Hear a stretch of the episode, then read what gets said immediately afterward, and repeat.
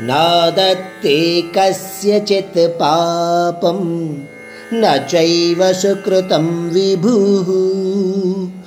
అజ్ఞానే నావృతం జ్ఞానం తేన ముహ్యంతి జంతవ శ్లోక్ ఫిఫ్టీన్ చాప్టర్ ఫైవ్ శ్రీకృష్ణుడు అంటున్నాడు ఈ మానవ సమూహం చేసి పాపపుణ్యాలతో ఆత్మపురుషుడికి ఎటువంటి సంబంధము లేదు.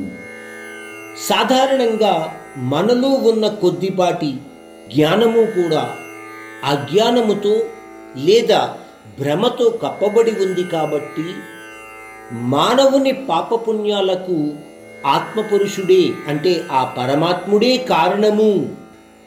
అటువంటి పాపపుణ్యాల నుంచి ఆ పరమాత్ముడే మనల్ని కాపాడుతాడు. అంటే అటువంటి భ్రమలో మన జీవితాన్ని సాగిస్తూ ఉంటాము. ఇంకొక రకంగా చెప్పాలంటే నువ్వు చేసే కర్మలే నీ యొక్క సుఖ దుఃఖాలకు కారణము.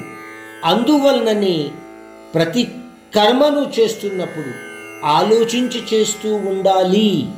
ఆ పరమాత్మ ధ్యానంలో లేదా ప్రజాహితమైన కర్మలలో ధ్యానాన్ని ఉంచి కర్మలు చేస్తూ ఉంటే పాపపుణ్యాలతో సంబంధము లేని కర్మలు మాత్రమే నువ్వు చేస్తూ ఉంటావు అర్జున.